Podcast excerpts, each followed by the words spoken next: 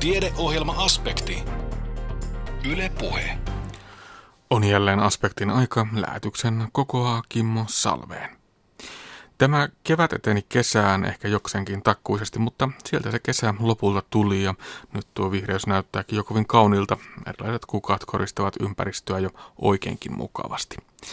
Ja mikäpä juhannukseen liittyisikään enemmän kuin juhannustaajat ja kukkaset, joita voi laittaa tyynyn alle. Aspektin aluksi lähdemme siis kukkaretkelle. Viikko sitten aloimme pohtia filosofiakahvilassa moniarvoisen Euroopan itärajan paikkaa. Minne se sijoittuu ja miten itäisen ja läntisen Euroopan kehitys eroavat toisistaan. Tästä kuulemme nyt toisen ja samalla siis viimeisen osan. Lopuksi vielä kirkon pyhät, joka on mitenkäs muutenkaan kuin juhannuksen teeman äärellä. Tässä siis aspektin aiheet tällä kertaa. Niittyleinikki, harakan kello, metsäkurjen polvi, ojakellukka, nurmitädyke, heinätähtimö ja hiirenvirna, niityt ja ojanpenkat ovat juuri nyt täynnä toinen toistaan suloisempia luonnonkukkia. Suomessa vietettiin luonnonkukkien päivää kesäkuun puolivälissä ja nyt mekin pääsemme mukaan luonnonkukkapäivän retkelle Kuopioon etsimään ja tunnistamaan tuttuja ja vähän tuntemattomampiakin luonnonkukkia ja metsän kasveja. Oppaanamme on ympäristönsuojelusuunnittelija Eila Pulkkinen ja löytyviä lajeja tunnistaa botanisti Maria Kröger. Tämä on siis luonnonkukkien päivän retki. Se on semmoinen yleispo, yhteispohjoismainen pohjoismainen luonnonkukkien päivä. En muista kuinka kauan sitä on vietetty, mutta siihen liittyy aina, aina retki. Tänä vuonna juhla on toinenkin syy ja se on tämä Suomen luonnonpäivä tai neljä Suomen luonnonpäivää. Nyt on se kolmas menossa, rakastu kesäyöhön teemalla, että sitten kun me tuonne Pilppaan päästään, niin sitten voitte vielä jäädä rakastumaan kesäyöhön sitten sinne. Tarkoitus on, että me kävellään tuosta metän kautta semmoinen kilometrin verran sinne Pilpan majalle ja sen verran kun itikat nyt periksi antaa, niin me kertoillaan Marian kanssa teille vähän lähinnä kasveista – mitä tuossa matkan varrella on. Ja sitten ne varsinaiset taika, taikakasvit, eli ne tyyny alle laitettavat, jotka tässä esitteessä on, niin ne on lähestulkoon kaikki siellä pilpan niityillä. Sitten me pikkusen, pikkusen pongaillaan siitä niityiltä niitä niittykasveja. Ja se taikaha edellytti, että ei riitä, että on seitsemän yrttiä tyyny alla, vaan ne piti olla seitsemältä eri niityltä ja pitikö sitä juosta seitsemän aidan yli ja kieriskellä kasteissa ja kaikkea muuta. Että sen, sen te saatte sitten niin kuin tehdä silloin juhannus, juhannusyön aikaa, että me vaan kerrotaan nyt näistä kasveista. Jos me lähdetään pikkusen kävelemään tuohon, tai mä voisin oikeastaan tässä kertoa tuosta luonnonsuojelualueesta, niin ei tarvita tosiaan tulla itikoiden kanssa niin paljon pysähellä. Eli mehän ollaan nyt hyvin lähellä tämmöistä kolmisoppi Neulanmäen luonnonsuojelualuetta, joka on myös kuuluu tähän EU Natura 2000-verkostoon, yksi meidän hienoimpia luonnonsuojelualueita. Jää niin kuin tuohon suuntaan enimmän suurimmaksi osaksi. Ne hienoimmat, hienoimmat osat on tuossa sen kolmisopen lammen päästä lähtevä puronotko ja sitten siellä on niitä kallioalueita ja hienoja lehtoja. Me pikkusen tuosta kulmasta kopastaan sitä suojelualuetta, mutta ei, ei niin kuin ollenkaan niitä hienoimpia osia siitä. Että kun me tullaan suojelualueelle, te huomaatte sen siitä, että puissa on semmoiset valkoiset merkit. No niin, eiköhän me lähdetä sitten kävelemään ja pysäytellään teitä tuossa aina vähän silloin tällöin ja katsotaan mitä me nyt löydetään tästä matkan varrelta kerrottavaa ja sitten tosiaan sillä niityillä ruvetaan sitten etsimään näitä, näitä tässä esitteessä olevia lajeja.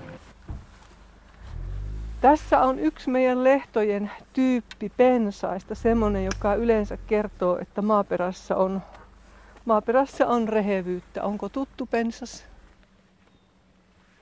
Eikö kukaan tunne? Onko se kuusama? On. Se on lehtokuusama. Ja tässä Annen vieressä on sitten toinen semmoinen, joka, joka meillä hyvin, hyvin menestyy näillä lehtomaisilla alueilla, mutta joka ei ole ollenkaan suotava laji. Tämä kuuluu niin sanottuihin vieraslajeihin ja tätä on esimerkiksi Pujon luonnonsuojelualueelta ihan aktiivisesti yritetty poistaa. Tunnistatteko tämän? Läsiä.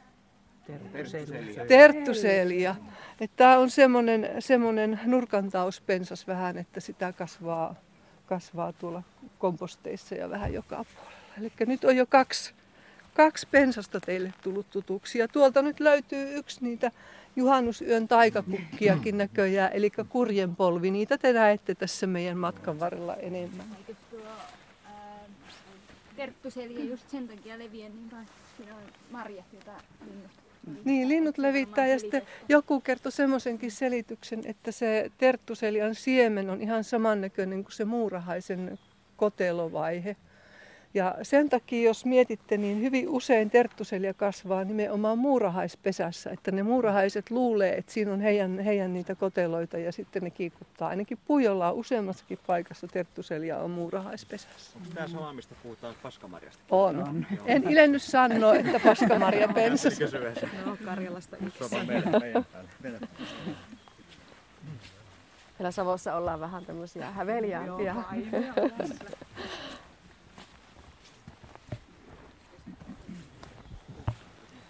Katsotaan nyt näitä kasveja sitä mukaan, kun niitä tulee vastaan. Eli tässä on tämmöinen lehtolaji. Tulee semmoiset tumman siniset, niin kuin oikein mehevä mustikka olisi tähän päähän. Onko Sudenmarja ja myrkyllinen. Se on hyvin myrkyllinen. Monet näistä lehtojen kasveista kielosta lähtien niin on hyvin myrkyllisiä näitä on tässä. Ja sitten täällä on tämmöinen leveälehtinen heinä, joka on meidän lehdoille hyvin tyypillinen. Tämä on semmoinen kuin lehtotesma, jos ette ole. Mikä sitä orvokin, kun niitä on monen No sitten me orvokin määrittäjä tulee täältä. Ole hyvä. Tämä on minun mielestä metsäorvokki, mutta me puhuttiin tästä viimeksi kun oltiin, että täältä löytyy sitten myös lehtoorvokkia ja suorvokkia. Mutta minä voin nyt poimia näistä tästä. Me ei olla nyt vielä luonnonsuojelualueella, että voit sitten kiskoa. Niin, voin kertoa, jos se päätyy olemaan joku muu sitten. Niin meillä on työjako, että mä aina osoitan sitten Marialle, kun on, on. semmoinen vaikeampi laji, niin Maria sitten rupeaa määrittämään.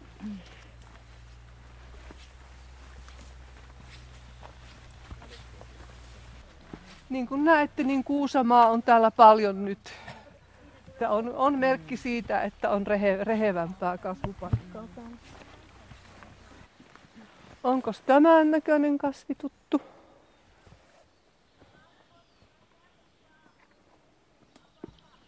Näytä tuttu, mutta nimeä en tiedä. Tämä on matara ja tuota, minun lajin tuntemuksen mukaan tämä on lehtomatara. Oletko samaa mieltä? Tämä on tuota, sitten kun siinä olisi kukka, niin tämä olisi hirveän helppo, helppo tunnistaa, koska sen latinalainen nimi on Kalium triflorum, eli kolmekukkainen. Niin siinä on selkeästi kolme, kolme kukkaa näin aina. Et silloin se niin on varmasti tuntee, mutta kyllä tämä aika, aika varma lehtomatara on, kun tämä on näin. Miten sä oikeasti ne tunnistat sitten? Sulla on aineisto. Mulla on maastokasvio täällä repussa, mutta mä en vitti se kädessä no niin. kävellä tässä. Eli sit rupeat vaan vertaamaan Joo, kuvia. siellähän on niin kuin noi määrityskaavat, joita pitkin voisi oikeoppisesti tehdä sen, mutta mihinkä se tyssää tähän aikaan vuodesta tai aika usein on se, että missä monesti on kukkien ominaisuuksia kanssa. Joo. Niin mitä mä tykkään tehdä on, että sit kun on tarpeeksi haisua, niin sit rupeaa katsoa niitä kuvia ja Joo lukea tekstejä.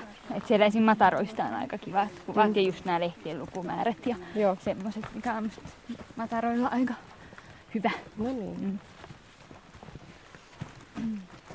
Se on, noi määrityskaavat on kyllä niinku, ne on hyviä silloin kun on täydellinen näyte, mm. mutta sitten niitä ei vaan voi käydä läpi aina, jos ei ole vaikka kukkia.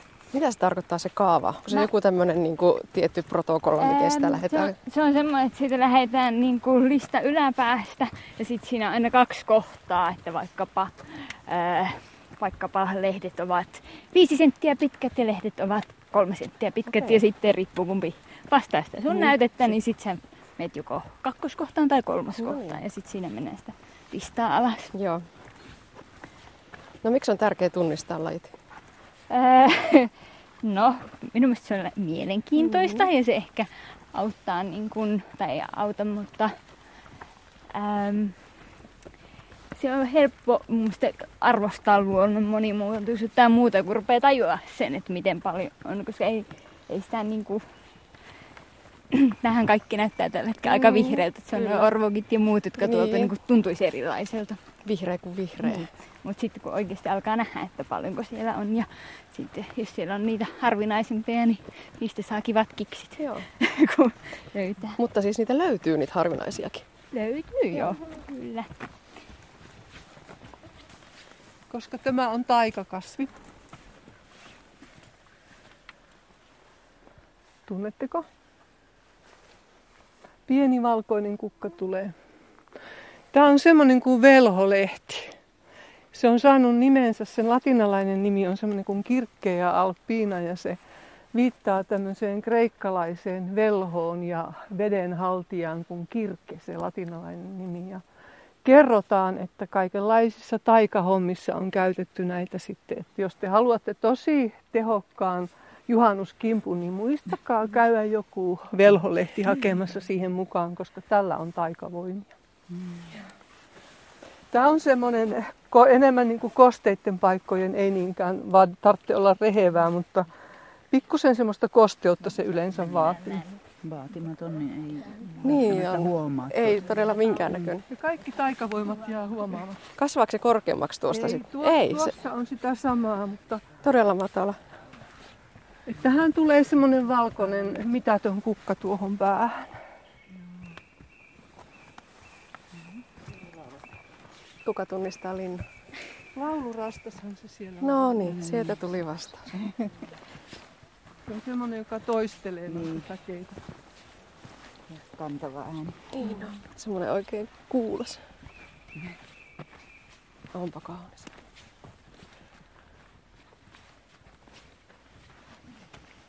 Saataisiko me Maria näille saniaisille jotain nimiä? Nimiä. saata. Tässä on hiirenporrasta, eikö se ole? Kyllä. Eli saniaiset on semmoinen ryhmä, joka yleensä on näiden rehevien korpien ja rehevien lehtonotkojen lajeja. Ja tässä nyt on yksi niistä, on tämä hiirenporras. Tällä on, tähänkin liittyy semmoinen, sen nimeen semmoinen tarina. Sen latinalainen nimi on Atyrium filix femina, eli se on niin kuin naisen kaltainen. Sitten sillä on, olisiko se se miespuoli, sitten se kivikoalvejuuri, jonka latinalainen nimi on sitten Felix Maas, eli miehen kaltainen. Se loppu, se on semmoinen robusti, kun tämä on tämmöinen hento ja siro, niin se miehen kaltainen on sitten semmoinen, en tiedä nähdäänkö me tässä niitä kivikoalvejuuria. Koko nimi, eikö vie sorea hiirenporras? Sit Niin, sorea jätetään juu, usein. sorea hiirenporras. Verrattuna kivikkoalven juureen se on sorea. Täällä on metsäalvejuurta, eikö niin? Metsäalven juuri kyllä. Nämä tämmöiset vähän pienemmät on metsäalvejuuria ja sitten tämmöinen, missä on niin kuin kolme, kolme saniaista olisi pantu sammaan, niin Metsäimarre. Se on, mä ajattelin, että on niin kuin minisananjalka. no Ja joo. ne, ne kaksi on aina, on niin kuin noin selkeästi kolme. Niin, se sanajalka on semmoinen näin, näin korkea, kun tämä on tämmöinen pikkunen, pikkunen kasvava. Sitten tietysti Kotkan siipi on semmoinen, joka on se ehkä meidän mun mielestä komein saniainen. Sitä ei löydy täältä, mutta esimerkiksi siinä puron varressa, jos lähdette tuosta kolmisopesta sinne Vuorilammelle päin, niin siinä on niitä komeita Kotkan siipiä. Ja sillähän on, sillehän on ominaista se, että sille tulee Näillä muilla saniaisilla ne itiöt on täällä lehen alapinnalla, mutta kotkansiipi kasvattaa semmoisen ruskeen, joskus puhutaan kuolleen kourasta, kun se on niin musta ja ruman näköinen, niin semmoisen erillisen, erillisen lehden, missä ne on ne, ne itiöt sitten. Ei ota tästä nyt muita saniaisia löytyä, mutta katsotaan, löydettäisikö me tuolta matkan varrelta vielä lisää. Tuo imarre tuoksuu tosi hyvältä. Siinä on Joo. semmoinen oikein raikas tuoksu.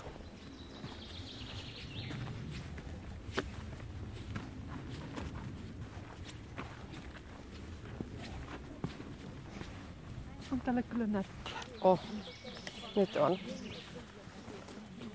Mutta viikko sitten olisi ollut vielä ihan erilaista. Niin. Nyt on tämä lämpö tehnyt kyllä hyvää ja vähän vettäkin tuli.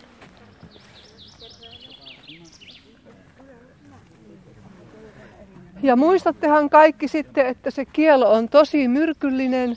Tässä on kieloa nyt paljon. Ja myös se vesi, jos te paatte kieloja maljakkoon, niin se myös se vesi on hyvin myrkyllistä, että ei passaa juottaa kenellekään eikä antaa elä, eläimille sitä. Ja hyvä pestä kädet, kun olette kielojen kanssa toiminut. Että marjat ja koko kasvi on hyvin myrkyllisiä.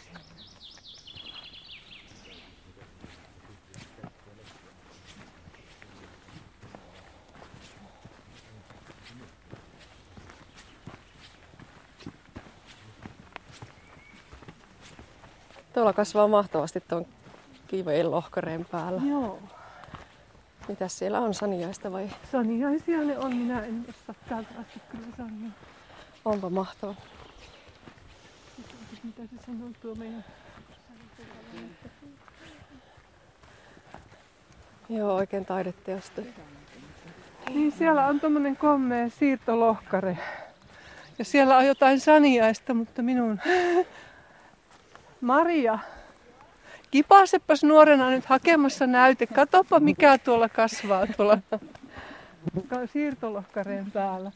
Ja monestihan kallion päällä kasvaa kallioimarretta, joka on semmoinen aika vaatimattoman. Nuo ei ole kallioimarteita missään tapauksessa.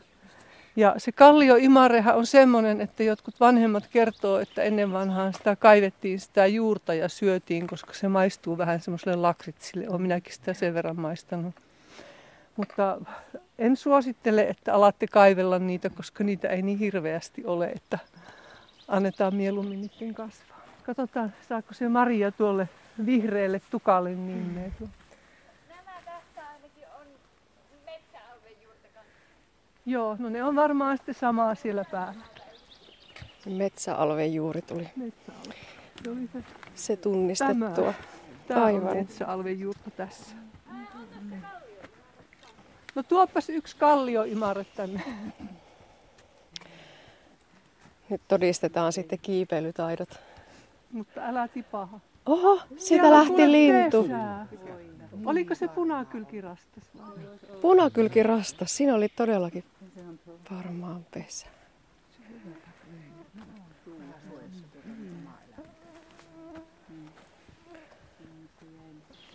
Ja Nyt me tullaan sitten luonnonsuojelualueelle. Jos huomaatte, niin tuossa on nyt noita valkoisia merkkejä puissa. Että sen jälkeen me ei enää kauheasti kiskota teille kasveja ennen kuin ollaan taas luonnonsuojelualueen ulkopuolella. Kallio imarre. On vähän ruskistunut, ei ole Ruskea versio, oikein. mutta oikean muotoinen. Ja oikeastaan sanoin, että vaatimattomaksi niin tämä on yksi mun lemppari. No, Tää- muihin, muihin saniaisiin verrattuna, kun ne on niin isoja ja semmoisia vehreitä, niin tämä on vähän semmoinen kuivan paikan. Joo, mutta se, se on ehkä mukavaan tunnistettava, koska no muissa aina rupeaa miettimään, että kuinka monta kertaa nämä niin jakautuu ja muuta. Mutta tämä on tämmöinen simppeli. Eli kallioimarre on nyt todistettavasti löydetty.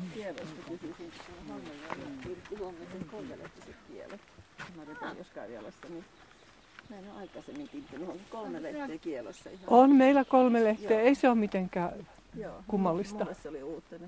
Halme Me oltiin Marian kanssa tikankontteja etsimässä torstaina aamupäivällä ja aika monta, monta kolmilehtistä kieloa piti käydä katsomassa, että siellä se tikankontti nyt lymyää, mutta eipäs ollutkaan. Et ei, ei ole mitenkään niin kuin harvinaista. Tästä ei kyllä retkisää parane. No ei, Ihan. oikein kiva. Täydellinen. Tuota, tähän halusin teidät pysähyttää sen takia, että tuntuu, että ei koskaan niin kuin liikaa voi puhua tämmöisen lahoavan puun, vanhan puun merkityksestä luonnon monimuotoisuuden kannalta. Että tässä nyt on sitä semmoista, semmoista tavaraa, joka sitten, sitten antaa, jos näin niin lapsellisesti sanoisi, niin kodin hirveän monelle eliölle ja on, on olemassa hyvin monta lajia, jotka on ihan, joiden elämä ja toimeentulo on riippuvainen tämmöisestä kuolleesta puusta. Ja nyky, nykymetsätalous on tietysti semmoinen, että se on niin tehokasta, että sitä kuollutta puuta ei ole varaa sinne. Kuollutta puuta ja vanhaa puuta ei ole sinne varaa jättää. Että tässä tämmöinen vaan pieni hiljainen hetki vanhan, metsän puolesta.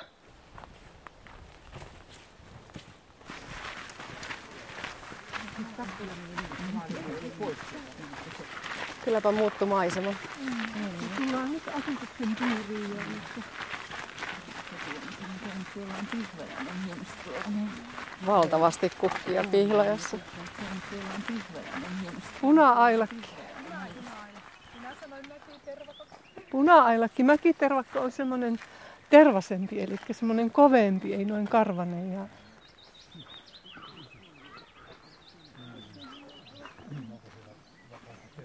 Tuota, me ollaan nyt tulossa Pilppaan. Tämä Pilpa-aluehan on ollut aikanaan, tässä on ollut maatilaa, ihan viljeltyjä peltoja. Tämä on ollut jostain, nyt en muista vuosilukua, 70-luvulta jotain se vuosi oli, niin on nyt vuokrattu Pujon ladulle. Kaupunki omistaa nämä alueet. Ja täällä on, kunhan menette tuonne pihalle, niin huomaatte, että täällä ei ole mitään muuta vanhaa enää jäljellä kuin tuo vanha aitta. Se on jostain 1800-luvun puolelta, että se on niin vanha. Mutta täällä oli vanha päärakennus tuossa, mutta se palo tai poltettiin muutama vuosi sitten, että siinäkin on nyt uusi rakennus. Ja meillä on nyt tarkoitus vähän kahlata tällä niityllä ja etsiä nyt niitä tyynyaluskukkia, mutta mut nyt Maria, nyt me ruvetaan niitä niittykukkia etsimään. Meillä oli tässä jo jotain, eikö ollutkin, mitä me katsottiin silloin?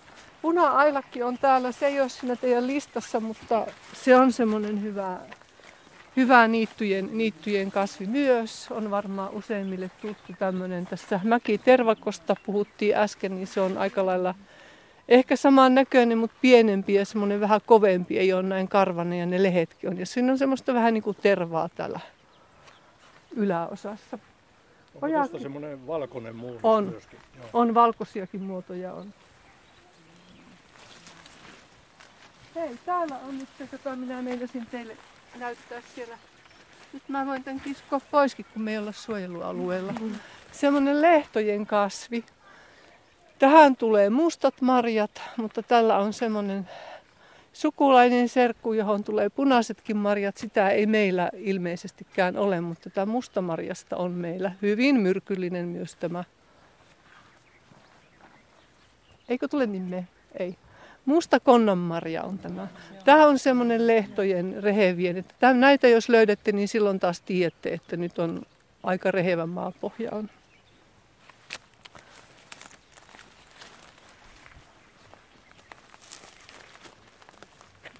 Tämä on siinä teidän luonnonkukkapäivän listassa. Tämä on varmaan tuttu keltakukkanen. Ei syö lehmät, mutta muuten ihan kiva kasvi. On se niittyleinikki. Kaikki leinikitkin on myrkyllisiä. Eivät kuulemma enää kuivana. Kellukka niitä on.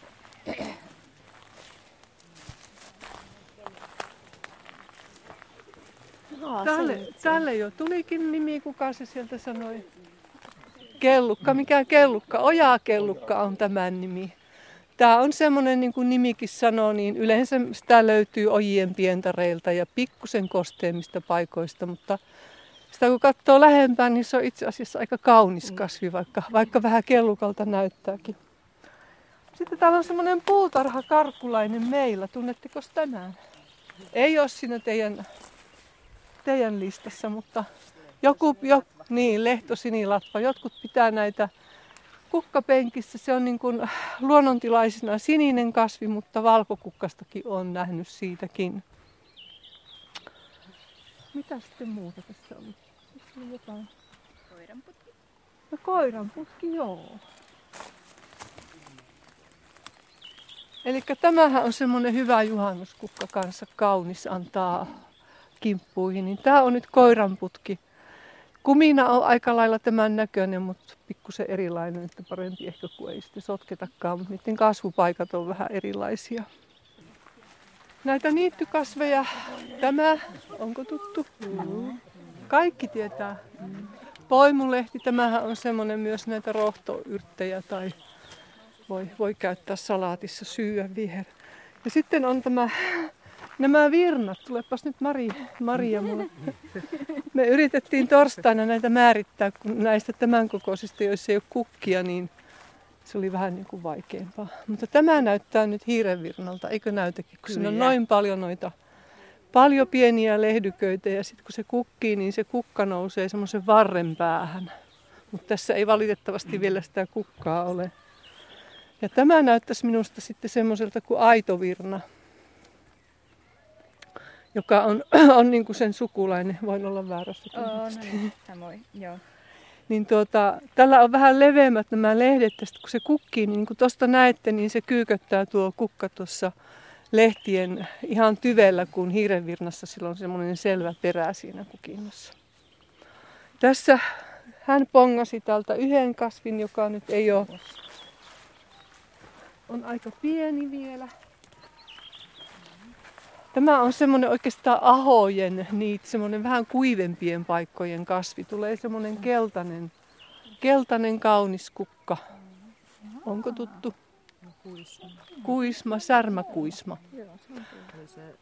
varsi on. Mm, varsi on särmikäs semmoinen, nel, niin kuin nelikulmainen on tämä varsi. Ja tästähän niin kuin kanssa voi, tämä on vanhoja rohdos, rohdoskasveja, jota en nyt muista mihin se rautavaara. Masennukseen. Niin onkin. Tämähän on sitä, jota ei saanut syyä, jos oli joku tietty lääkitys. Eikö se ollut just semmoista? Sitten voi värjätä vodkaa, tulee Tuo minäkin tiedän. Kukista. Olen kokeillut yhden kerran väriästä. Siis eikö sitä kukkia pantu vai? kukkia. Niin, kukissa on, kukat on keltaisia, niissä on pieniä punaisia pisteitä, niin se varmaan tulee se vadelman väri sieltä. Eli niin näissä yrteissä on oltava sitten tie, tiedettävä mitä. Tuota, jos me nyt tehtäisiin sillä lailla, että teillä on nyt tämä, tämä esite, mistä te voitte nyt katsoa, että löydättekö kaikki ne. Näitä löytyy näitä, näitä, näitä nurmitädykkeitä. Näitä me löydettiin tuolta pihapiiristä, mutta ei tästä. Että... Löysitkö sä? No löysit. No, Löytyi. Eli nurmitädyke. Tämä on semmoinen, mihinkä tulee semmoinen kaunis, tosi kaunis sininen kukka, joka nyt ei tosin kestä kauan, että maljakko, jos näitä poimii, niin ne on poissa aika nopeasti. Mutta näitä oli kukkivanakin jossain tuolla vähän aurinkoisemmalla paikalla. Sitten tuolta harakan kelloja me ei ainakaan torstaina täältä löydetty kukkivana ja kun se ei kuki, niin sitä on vaikea tuolta löytää. Ja samoin heinätähtimö nyt jää teille vielä sitten kotiläksyksi, että voitte etsiä niitä. Tämä meidän kasviretki oli nyt tässä, että kiitoksia kaikille ja muistakaa tehdä juhannustaikoja, hyppiä kaikkia aitojen yli ja kieritellä kasteisessa ruohossa. Ja vähintäänkin ne seitsemän erilaista kukkaa laittaa sinne tyynyn alle. Että kiitoksia minun puolesta ja oikein hyvää juhannusta ja kesää kaikille. Ja tuolta löytyy todella se laavu ja lähdetään katsomaan, mitä meille on siellä tarjolla. Kiitoksia. Kiitos. Kuopiossa luonnonkukkapäivän retkellä meitä opasti ympäristösuojelusuunnittelija Eila Pulkkinen. Kuuntelet siis aspektia, jonka kokoaa Kimmo Salveen. Tiedeohjelma Aspekti. Yle Puhe. Syntymäpäiviään viettävä satavuotias Suomi on myös osa Eurooppaa. Mutta mitä eurooppalaisuus tarkoittaa, millaisten arvojen ja ideaalien varaan se on rakentunut, kuinka universaaleja nuo arvot ovat ja mikä ylipäätään on Euroopan idea? Tätä pohdittiin kevään filosofiakahviloissa Kuopiossa. Kevätkauden ensimmäisenä vieraana filosofiakahvilaan saapui Itä-Suomen yliopiston yleisen historian professori Jukka Korpela, joka pohti omassa alustuksessaan moniarvoisuuden itärajan paikkaa. Yksilöllinen moniarvoisuus on meidän arvomme, mutta onko se absoluuttinen ja kaikkia käsittävä arvo? Tätä pohdittiin aspektissa viikko sitten ja nyt tämä pohdinta jatkuu. Miten läntinen ja itäinen kehitys jatkui ja kuinka nämä maailmat erkanivat toisistaan? Antaa Jukka Korpelan jatkaa. Länsi-Euroopassa oli sinänsäkin niin kuin syntynyt tämä länsi-eurooppalaisen yhteiskunnan kehittyminen oli myöskin johtanut siis siihen, että, että tota, alua, alkaa syntyä tämmöisiä alueellisia kuningaskuntia. Kun idässä taas ollaan niin kuin klaanien vallassa. Ja toinen, mikä on sitten tietysti mielenkiintoista, että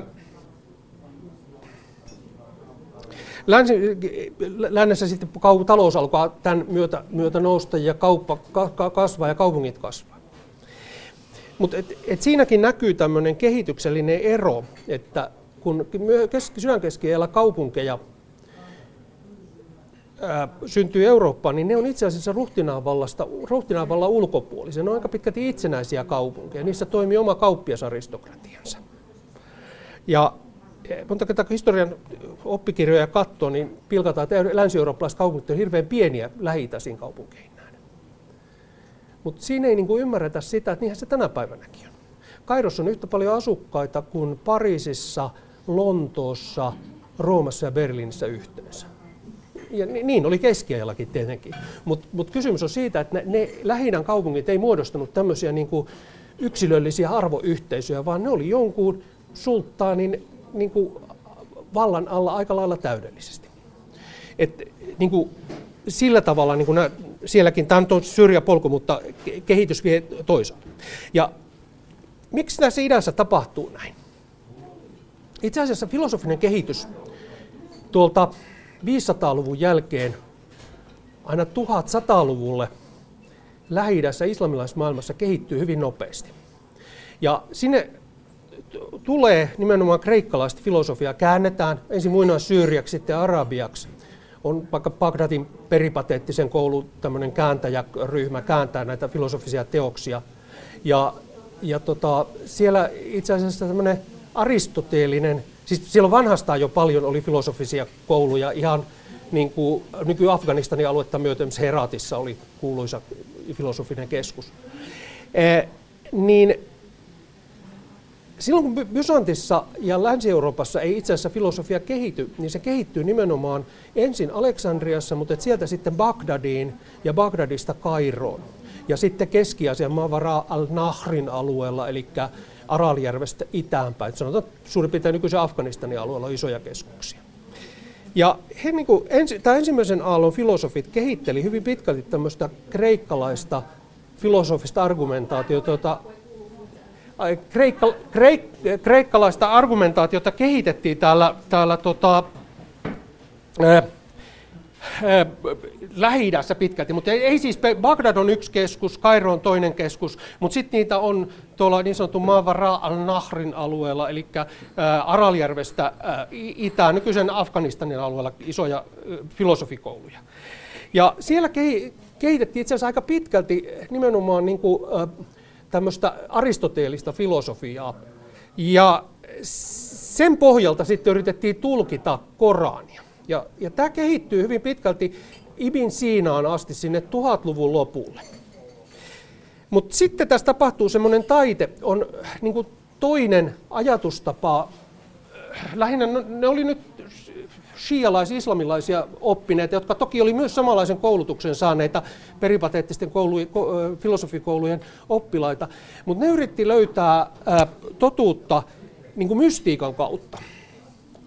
Ja kun arabiaksi kutsutaan filosofiaa käsitteellä falasifa, eli filosofia, niin he sitten katsoivat, että sitä kautta ei voi saavuttaa totu, todellista tietoa totuudesta, eli Jumalan laista vaan se pitää tapahtua tämmöisen valaistumisen kautta. Ja sitten ne alkoi kutsua käsitteellä hikma. Tai siis se on niin kuin, mutta siihen otettiin tämä käsite käyttöön. Ja sitten 1100-luvun aikana, josta siis toisaalta valtapoliittisista syistä, kalifaattien vallanmuodostuksen kautta ja se, että, että uskonto alkoi voimakkaasti tukea myöskin siinä valtajärjestelmää, mutta myöskin siis ihan filosofian kehityksen kautta, tämä suuntaus alkoi saada yliotetta tästä, tästä peripateettisesta filosofiasta. Ja kuuluisin on semmoisen Bagdadin äh, madrasan sharia-opettajan äh, Muhammad al-Hasalin äh, teos äh, filosofian kritiikki, Tahafut al-Falasifa, jossa niin asettaa kyseenalaiseksi näiden, näiden tota, peripateetikkojen ja rationalistien argumentaation ja katsoo, että sitä kautta ei saavuteta niin kuin totuutta. Totuutta nämä etti, tietysti ne länsimaisetkin filosofit muuten valitsi sen totuuden etsimisen vasta-argumenttien rationalismin kautta. Jostain syystä se lähtee kulkemaan äh, islamilaisella alueella tähän suuntaan, että niin siitä luovutaan. Ja sitten jo 1100-luvun loppupuolella alkaa muodostua semmoinen niin sanottu illuminationismiksi kutsuttu, kutsuttu filosofinen muoto, joka korostaa nimenomaan mystiikkaa. Semmoisia kuin hahmo kuin Surahvardi, joka, joka sitten muodostaa lähtökohdan tällaiselle illuminationismille. Ja pikkuhiljaa se jyrää itse asiassa kokonaan sen ajattelumaailmassa pois sen ää, rationalistisen aristoteellisen filosofian, joka marginalisoituu siellä. Nyky, nykyiset niin kuin, iranilaiset filosofian tutkijat niin korostaa, että tämä ei ole kuitenkaan niin sillä tavalla, kun jotkut esittää, että se olisi jo, jollain tavalla niin kuin, filosofian loppua tai degeneraatiota, vaan se on ihan aitoa argumentaatiota, joka lähtee samoilla, samasta metodologiasta, mutta se johtaa ihan toisiin lopputuloksiin. Ja yhteiskunnallisesti se johtaa siihen, että luonnontieteet ei lähde kehittymään, ei lähde syntyy siksi, että ne on argumentaatiota, rationalismi kuolee, yksilö ei tule suurta arvoa enää tässä keskustelussa. Ja, ja tota, mystiikka nousee itse asiassa tiedossa keskiöön. Tieteenalat ei eroa toisissa. Oikeustiede ei eroa teologiasta, eikä filosofia eroa teologiasta. Sen takia, kun puhutaan islamilaisen lain tuomarista, niin itse asiassa kyseessä on pappi tai teologi. Et se ei ole sillä tavalla tuomari kuin länsimaisessa maailmassa ajatellaan. Tämä niin kuin, ö, lyhyt, lyhyesti ajatellen näin. Mutta sitten itäisessä kristikunnassa itse asiassa käydään tämä sama keskustelu. Keskustelu ja, ja siellä, siellä syntyy niin sanottu hesykasmi, joka korostaa myös mystiikkaa. Ja aristoteellinen rationalismi marginalisoituu. Näin myöskään niin siellä alueella, missä ortodoksisen kirkon maailma, niin ei eroa tieteet toisistaan, eikä niin kuin tämmöinen yksilöllinen käsite oikeudesta ja ihmisen asemasta oikeudessa ja ihmisen itsenäisestä arvosta, niin ei, ei toteudu. Ja tämän kehityksen niin kuin jännänä piirteinä on sit se, että Länsi-Euroopassa renesanssi aiheuttaa sen, että yksilö palaa niin kuin ikään kuin toimijaksi. Se on niin kuin tiedollisen kehityksen tulos. Siinä samassa syntyy yksilöllinen ruhtinaavalta. Eli suvereeni kuninkaat ottaa täydellisen vallan tietyllä alueella. Ne hajottaa siellä lopulliset klaanirakenteet ja rakentaa niin kuin yksilöiden, valla, yksilöiden varaa sen oman absoluuttisen valtansa. Ja tässä on se hauska piirre, että sen jälkeen ne yhdenmukaistaa sen alueensa kulttuurin. Syntyy kansalliskielet, syntyy yksi kirkko, orjuus loppuu Pohjois-Euroopasta, koska kuningas ei voi sietää sitä, että on jollain magnaatilla jotakin henkilöitä, jotka ovat suoraan hänen vallansa alla. Se on niin orjuuden loppumisen yksi keskeinen selittävä tekijä Länsi-Euroopassa. Lähi näin ei käy, eikä Itä-Euroopassa, vaan klaanien valta jatkuu. Sen takia esimerkiksi Syyriassa on niin se demokratia aika, aika hassu ajatus tuo Syyrian kansa, jolle, joka rupeisi käyttämään valtaa, koska ei, ei siellä ole yksilöllisiä ihmisiä. Siellä on hirveä määrä erilaisia pienkulttuureita, mutta ne pienkulttuurit sisällään on täysin yksiarvoisia. E, klaani, klaanissa on klaanin johtajan arvot ja kaikki noudattaa niitä ja se on yhteisöllinen kokonaisuus. Se on, jos se on vaikka tämmöinen kyläyhteisö tai umma, slaavilaisella alueella mir, jossa kaikki on niin kuin sen y- yhteisön auktoriteetin alaisena. Jokainen yksilö on alistettu sille. Ja jos jollekin tämmöiselle jengille antaa sen vallan, niin ei, ei se tarkoita, sit, siis käytännössähän se on aina käynyt niin, että yksi hallitsee näitä klaanipäälliköitä. Mutta jos ajateltaisiin, että ne klaanit purettaisiin, niin siellä syntyisi täydellinen sisällissota, koska ne on täysin, täysin niin kuin yksiarvoisia yhteisöjä. Ei ne kunnioita niiden toisten arvoja millään tavalla. Ja sen takia ne, vaikka on kuinka moni arvoinen, vaikka tuommoinen lähi kaupunki, että siellä on vaikka kuinka monta eri uskonnollista ryhmää, niin ne kaikkihan toimii vain sisäisesti niin rajapinnat on hyvin pieniä keskenään. Ei siellä avioiduta yleensä uskontojen poikki. Sitäkin toki tapahtuu, mutta yllättävän vähän. Ja aika muinaisuudessa vielä vähemmän. Eli se renesanssin, joka on niin kuin skolastiikan tulosta, niin se loi ne yksilöt ja se loi tietenkin taas sitten, että taiteessakin alkaa näkyä yksilöt ja, ja todellinen maailma ja kuvataan perspektiivejä ja kaikkea muuta. Ja sen pohjalle syntyy sitten länsimainen valistusaika, joka niin kuin filosofisesti voi sanoa, että supisti sitten kokonaan Jumalan pois tarpeettomana länsimaista. Et, et ei se ollut niin kuin enää tarpeen sen argumentaation kannalta. Eli se rationalismi saavutti niin kuin lopullisen voiton. Kun taas idässä mystiikka jatkuu. Islamilaisessa maailmassa itse asiassa valistuksen kääntöpuoli on vähäbismi, jonka ympärille nyt tällä hetkellä muodostuu tietysti aika paljon – paljon nykyisiäkin aatteellisia suuntia. Eli ajatus siitä, että Jumalan pyhän iankaikkisen lain, eli sharia, sharia on itse asiassa tie tai katu. asuttiin aikoinaan Kairossa Sharia el Muhammed Kamelilla, eli Muhammed Kamelin kadun varrella. Ja tota, se, se, tarkoittaa tietä virvoittavan veden, eläväksi tekevän veden äärelle. Et se ei ole niin mikään semmoinen säädöskohta, se on ohje. Ja, ja tota, samalla tavalla ortodoksisessa maailmassa on se iankaikkinen Jumalan totuus, joka esimerkiksi toteutuu näissä ortodoksisen kirkon ihmisoikeuskäsityksissä. Ja sen takia argumenttina on muun muassa tuon Krimin valtaamisessa on se, että Vladimir Pyhä kastettiin siellä, joka loi Venäjän mukaan. No juttu on paljon myöhempää, mutta kun sillä kyllä tänä päivänä oikeutetaan ihan vakavasti politiikkaa. Oli hauskaa viime vuonna, kun tota, oli Vladimir Pyhän tuhat vuot, kuoleman tuhatvuotisjuhla, niin tota, niitä pyhäjäännöksiä, jotka ei ole kyllä oikeita pyhäjäännöksiä, mutta siitä huolimatta, niitä kuljetettiin eri isoissa kirkoista toisiin, ja siellä oli tuhat määrin ihmisiä kävivät suutelemassa niitä. Se on osa valtiokulttia. E, ei ne ole yhtään sen tyhmempiä tai vähemmän järkeviä ihmisiä kuin mekään. Mutta rationalismi on toista, tai, tai rationaliteetti on toista. Metropolitta, tai nykyinen patriarkka, silloinen metropolitta Kirill sanoi Venäjästä, että Venäjällä ei ole koskaan ollut skolastiikkaa, renessanssia eikä valistusaikaa. Ja siinä on niin kuin aika iso ero siitä, että miten se eroaa tämä itäinen Eurooppa läntisestä Euroopasta. Eli nyt puheeni viimeiseen osaan sitten, sitten tota, voitaisiin keskustellakin. Se, että missä kulkee siis moniarvoisuuden raja Euroopan läpi, kun me tiedetään, että moniarvoisuus on selkeästi arvo läntisimmässä Euroopassa. Ja voidaan sanoa, että se syntyi keskiajan filosofisen kehityksen skolastiikan seurauksena. Ja me voidaan sanoa ihan yhtä varmasti, että Venäjällä ei moniarvoisuus kuulu perusarvoihin. Niin missä se menee? No, rajaa on monen näköistä. Rajatutkijat on, yrittää vannottaa sitä, että se ei ole vain pelkästään railo, joka erottaa, vaan ra- raja on myöskin yhdistävä tie ja kaikkea muuta. Niin kuin mä tuossa alussa sanoin, niin se Norman Davisin kuva siitä, että missä nämä itä- ja lännen rajat Euroopassa menee, niin on kovin, kovin hajanainen. Ja tässä johtuu se, että, että ei ole ollut pelkästään aluetta, joka olisi ollut roomalaiskatolisen kirkon yhdenmukaistama Länsi-Eurooppa, vaan näitä vaikutteita on edennyt hyvin pitkälle itään, ja idästä taas niitä vaikutteita on eri historian jaksoina edennyt länteenpäin. 1200-luvun Dominikaanimission myötä läntisiä vaikutteita levisi pitkälle Balkanille, Ukrainaan, itse asiassa Volgallekin asti jossakin mitassa.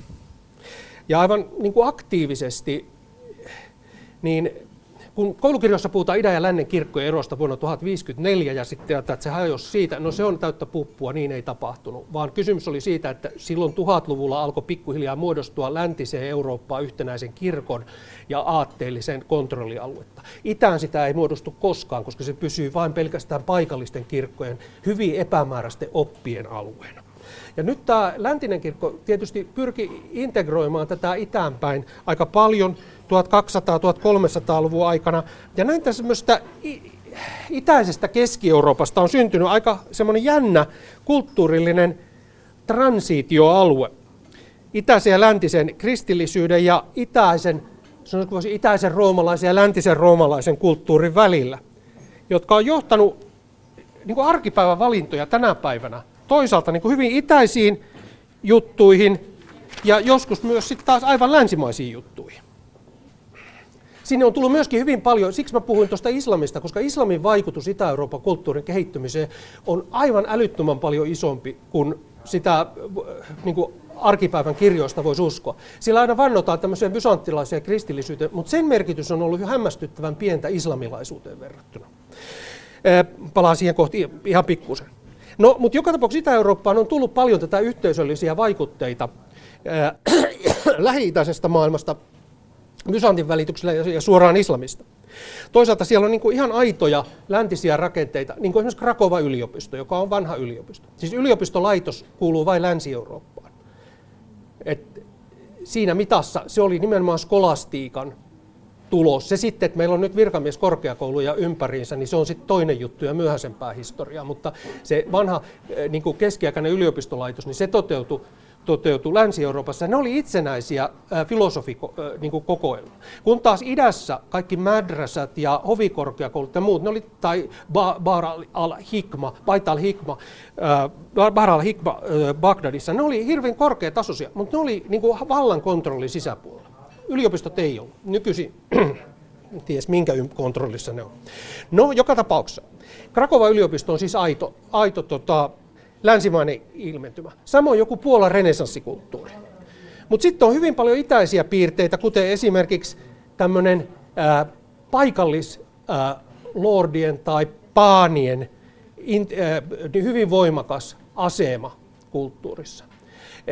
Länsi-Euroopassa yleensä kaikki aateliset on ollut enemmän tai vähemmän siitä vallasta riippuvaisia, mutta idässä, ne on, idässä niin nämä on säilyttänyt oman asemansa. Se nyt on yksi esimerkki. Tällä on mahdollisesti ollut vaikutuksia sitten se, että paikallisvaltian asema ja paikallisvaltian auktoriteetti on ollut niin voimakas. Samoin pitkään jatkunut maaorjuus ja kaikki tämmöinen on tietysti muuttanut sitä yhteiskunnan rakennetta niin, että, että tota, mm, sanotaan vaikka varmaan moniarvoisuus Puolasta, Unkarissa ja, Unkarissa ja Ukrainassa on aivan toista kuin Englannissa. Islamilaisen kulttuurin vaikutus Volgalla on nimenomaan oli aivan älyttömän isoa jo 800-900-luvulla. Ja sen, silloin on ollut aivan uskomattoman iso vaikutus Moskovan syntyy ja Moskovan kulttuuri syntyy, mikä on se nykyinen venäläisyys. Lakikäsitys, jos myös aika pitkälti tulee sieltä. Ja se, se ei ollut mikään kauhean takapajuinen kulttuuri, niin kuin nykyiset venäläiset oppineet ja ortodoksen kirkko yrittää väittää, vaan, vaan niillä oli hyvin läheiset yhteydet Keski-Aasian filosofisiin keskuksiin, Kaukasukselle, Bahman Jar, joka oli Ibn Siinan tärkeimpiä oppilaita nimenomaan täällä peripattisessa puolella, niin oli, oli tota, myöskin Volgalla vaikutti. Siellä luotiin, siellä on omia madrasoja ja, ja itse asiassa oppinutta kirjallisuutta keskieltä. Yhteyksiä länsi-eurooppalaisiin oppineisiin yliopistoihin ei tunneta. Novgorodista tunnetaan joitakin, mutta Novgorod ei ole osa Venäjää sillä tavalla. Ja sillä tavalla, kun venäläiset kutsuu itseänsä niin kuin kolmanneksi tieksi eurasianismin nimessä, että he on niin kuin idän ja lännen välillä itse asiassa maailman keskus, joka, joka tota, on se vaihtoehto kristillisen maailman sisällä moniarvoisuuden degeneraation ja oikeiden elämänarvojen välillä. Ja he puolustaa niitä. Ja se on ollut heidän niin kuin, traditionaalinen roolinsa kirjallisuudessa 1300-luvun lopulta alkaa. Ja se on tänä päivänä. Se, se tuli esille muun muassa tuossa presidentin uuden vuoden puheessa. Ja tämä on niin yksi näkökulma siihen, siihen moniarvoisuuden puutteeseen. E, Eli moniarvoisuuden kiistäminen kristillisen kulttuurin piirissä. No, mutta sillä tavalla voisi tietysti miettiä näistä, näitä meidän arvoja, että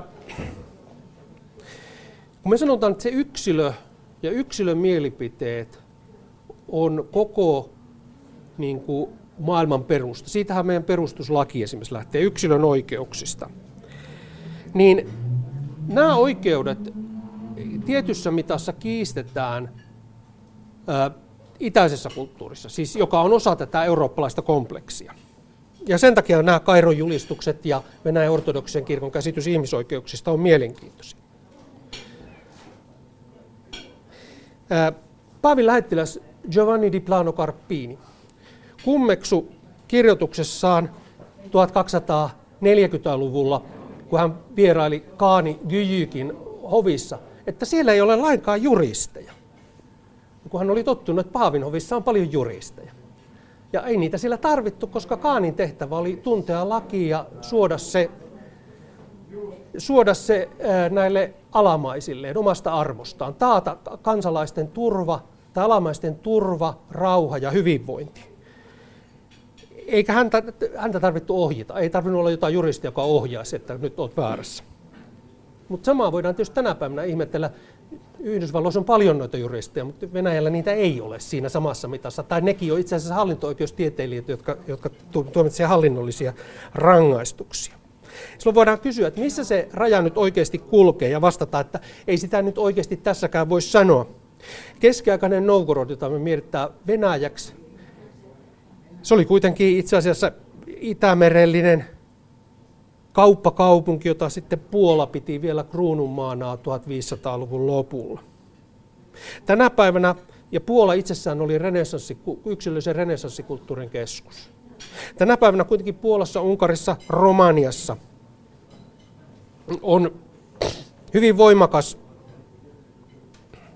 sanotaan, poliittisia oikeuksia, demokratiaa ja moniarvoisuutta vastustava kansalaismielipide. Sillä tavalla se kertoo siitä, että nämä alueet on ollut kuitenkin itäisen vaikutuksen alaisena aika paljon. Ukrainasta ei tässä vaiheessa tarvitse puhuakaan, koska se on täydellinen klaanivaltio nykyisellä, että ei sillä sinänsä ole, niin kuin, niin kuin voisi ajatella, että se, siellä on muutos ollut isoa. Ja koska rajat on muutelleet ja valtasuhteet on muutelleet, se kuuluu aikoinaan osaksi Puolan kansanyhteisöä, se oli pitkä osa Venäjä. No, Turkki ja Venäjä on koko ajan ollut tämmöisessä keskustelussa, että on kansalaisia, jotka kertoo, että se pitää kummatkin kehittyä demokratiaksi. Se voidaan käydä haastattelemassa Islam, eh, Istanbulissa oppineita ja, ja, ja toimittajia, jotka on sitä mieltä, että täällä pitää niin kuin demokratia toteutua, tämä huijausta.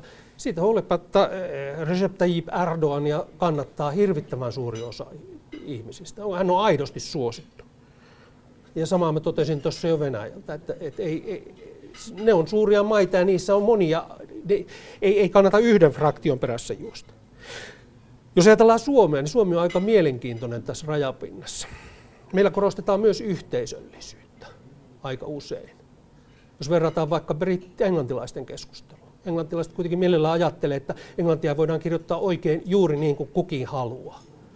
Että on ihan turha käydä neuvomassa jotakin, että kirjoitetaanko East isolla vai pienellä. Että varmasti menee väärin, koska se juuri päätti, että se kirjoitetaan toisin. Eikä ne siitä pysty luopumaankaan. Ja miksi pitäisikään luopua, ei se nyt niin kauhean tärkeää, miten kirjoittaa. Se yksilöllisyys ja yksilön arvot menee hirveän pitkälle. Meillä taas niin kuin on kuitenkin joku ajatus siitä, että, että yhteisö on semmoinen jonka arvoja kunnioitetaan paljon enemmän ja mielellään vältetään sanomasta kriittisiä mielipiteitä. Ja jos sanotaan kriittisiä mielipiteitä, niin niistä saatetaan jopa loukkaantua tai sitten saatetaan pelätä niiden omien mielipiteiden sanomista. Brittiläisessä Hard Talkissa en ole koskaan huomannut, että kuka kauheasti niin pelkää omien mielipiteitä. Se on enemmän sivistymätöntä loukkaantua toisten mielipiteistä. Silti suomalainen yhteisöllisyys ei ole mitään semmoista kuin venäläinen yhteisöllisyys, jossa se niin kuin auktoriteetin ja vanhimman kunnioittaminen on aivan, aivan toista luokkaa. Mutta sitten taas voidaan verrata Suomea ja Ruotsia. Ruotsalaiset on kuitenkin enemmän individuaaleja ja suomalaiset on monella tavalla laumasielusia mun mielestä. Tätä asiaa voi niin kuin punnita monesta, monesta puolesta. Näin siis professori Juka Korpela filosofiakahvilassa Kuopiossa. Alustus löytyy kokonaisuudessaan Aspektin nettisivuilta. Kerron tuon osoitteen seuraavan jutun jälkeen. Juhannuksena Suomessa vietetään keskikesän juhlaa yöttömässä yössä, mutta moniko meistä vielä muistaa, että juhannuskin on kirkollinen juhlapyhä. Juhannusta vietetään Johannes Kastajan muistoksi, mutta ken oli tämä päänsä menettänyt tulisieluinen julistaja ja Jeesuksen edelläkävijä? Anne Heikkisen haastattelun seuraavassa on pastori Heikki Hyvärinen. No se on Johannes Kastajan muistopäivä. Johanneksestahan se juhannuskin-sana tullaan. Johannes Kastaja oli Jeesuksen edeltäjä, Jeesuksen aikalainen ja julisti Jumalan valtakunnan tuloa ja sitä, että ihmisten piti kääntyä pois pahoista teoistaan hyviä tekoja kohti, niin sitä hän julisti ihan samoja asioita kuin Jeesuskin ja hän on hyvin keskeinen hahmo evankeliumessa Jeesuksen edeltäjänä. Mitä luulet, kuinka hyvin meillä on tiedossa ja muistissa se, että juhannuskin on yksi kirkollinen juhlapyhä. Monesti se yhdistyy tosiaan keskikesän juhlaan ja, ja kaikkeen muuhun kuin niihin kirkollisiin arvoihin ja asioihin. Mm. No, tuskinpa siellä kesämökillä itsekään hirveästi juhannus, juhannuksena on se Johannes Kastaja mielessä, kun saunotaan ja vietetään kokkojuhlia. Mutta sillä on kristillinen merkitys. Johannes Kastaja syntyi puoli vuotta ennen Jeesusta Luukka evankeliumin mukaan ja siitä juhannuksestahan on puoli vuotta joulua. Mm. Puhutaan vielä Johannes Kastajasta. Kuka hän oikein oli? Se oli semmoinen hyvin, tai hän oli hyvin erilainen kuin Jeesus. Hän paastosi, oli autiomaassa, mm, pukeutui kamelin karvaan ja eli hyvin, hyvin niukasti ja hän julisti ihmisille hyvin palavasieluisesti Jumalan valtakunnan tuloa ja, ja kastoi ihmisiä Jordan virrassa sitten. Ja itse asiassa Jeesuksenkin julkinen toiminta alkoi siitä, kun Johannes Kastaja kastoi Jeesuksen Jordan virrassa. Jeesus itse tuli Johanneksen kastettavaksi. Ja kerrotaan, että Johanneksen ja Jeesuksen äidit olivat sukulaisia. Mm, kyllä, kyllä. Elisabet oli jo vähän vanhempi ja moni muistaa sen kertomuksen raamatusta, kuinka Sakarias isä siellä suorittaessaan temppelipalvelusta näki enkelin ja sai ilmoituksen, että hänelle syntyisi poika, vaikka he molemmat Sakarias ja Elisabet olivat jo vanhoja. Ja Sakarias ei mennä uskoa sitä ja sitten menetti sen vuoksi puhekykynsä niin, kauan, niin kauaksi aikaa, kunnes hän sitten sanoi, että sen pojan nimi on sitten Johannes, niin kuin enkeli oli käskenyt. Johannes Kastaja oli myös profeetta, mutta sitten hänelle kävi hullusti, paljon ennen Jeesusta. Kyllä, kyllä. Hän joutui tämän tämmöisen luonteensa takia, kun hän uskalsi sanoa asiat suoraan, niin hän joutui sitten menettämään päänsä, kun oli liian kova sananen hallitsijaa kohtaan. Ja, ja sitten hän joutui, hänen päänsä tuotiin varilla sitten lopulta hallitsija eteen. Kerroit Heikki Hyvärinen, että Johannes oli hyvin erilainen henkilönä ja persoonana kuin Jeesus. Mitä mm. se mielestäsi kertoo? Kyllä, Raamatun antamaan kuvan mukaan niin Johannes oli tosiaankin hyvin erilainen. Häntä syytettiinkin siitä, että hän oli semmoinen sulkeutunut ihminen, joka vaan paastosi, eikä ollut ihmisten kanssa ollenkaan juhlissa, eikä tekemisissä. Kun taas sitten Jeesusta syytettiin siitä, että hän, hän ei paastunut eikä pitänyt tämmöisiä perinnässännyksiä kunniassa, vaan oli siellä, missä, missä oli ihmisiä ja oli usein ihmisten kotona syömässä ja hyvästi syömässä ja juomassa ja viettämässä heidän kanssa ilosta aikaa. Että hän oli hyvin erilainen kuin Johannes Kastaja. Minusta on hienoa, että tämmöinen, kaksi tämmöistä keskeistä henkilöä niin on niin erilaisia. Ei meidän ihmistenkään eikä kristittyjen tarvi olla samanlaisia. Että toinen toiselle on luonteamasta, että hän on enemmän yksin ja mietiskelee ja, ja haluaa tehdä tietyllä tavalla asiat ja toinen taas sitten tykkää olla enemmän ihmisten kanssa ja välillä myös iloitakin toisten ihmisten kanssa elämästä. No entä millä tavalla juhannus näkyy siellä kirkossa? Millainen on juhannus sunnuntain kirkkopyhä? No kyllähän se keskikesän juhla myös kirkossa hyvin paljon on, että on se Johannes Kastaja tietysti siinä semmoisena Jeesuksen edelläkävijänä ja tämmöisenä äm, suurena Mm, uskonmiehenä esillä, mutta kyllä siinä meillä kirkossakin painottuu paljon enemmän tämä keskikesäjuhla ja tämä luonto. Kaikki se luonto, mikä juhannuksena on parhaimmillaan Suomen kesässä, vaikka se joskus niin vähän viileitä on niin kuin viime, viime juhannuksena, mutta se on kaunista. Silloin on puna-ailakit ja metsäkurjen polvet loistavat parhaimmillaan ja tuntuu, että joka vuosi ne vähän aikaisemmin ja aikaisemmin ilahduttavat meidän suomalaisia. Liittyykö siihen myös kiitos ja kiitollisuus siitä ympärillä olevasta luonnosta? Kyllä, se on semmoinen, se on semmoinen keskikesän ilojuhla, jolloin saadaan kiittää taivaan isä, että hän on luonut näin mahtavan maailman ja näin kauniin maailman. Ja se on semmoinen iloisen pysähtymisen paikka, jolloin saadaan heittää kiitokset taivaan isälle tämmöisestä mahtavasta luonnosta, mitä meillä on.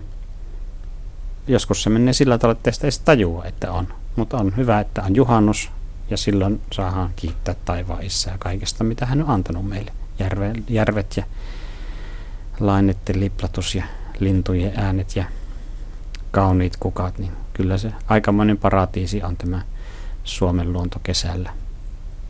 Juhannuksen vietosta kertoi pastori Heikki Hyvärinen. Ja näin päättyy aspekti. Lisää aiheistamme netissä osoitteessa kantti.net kautta aspekti sekä Yle Areenassa.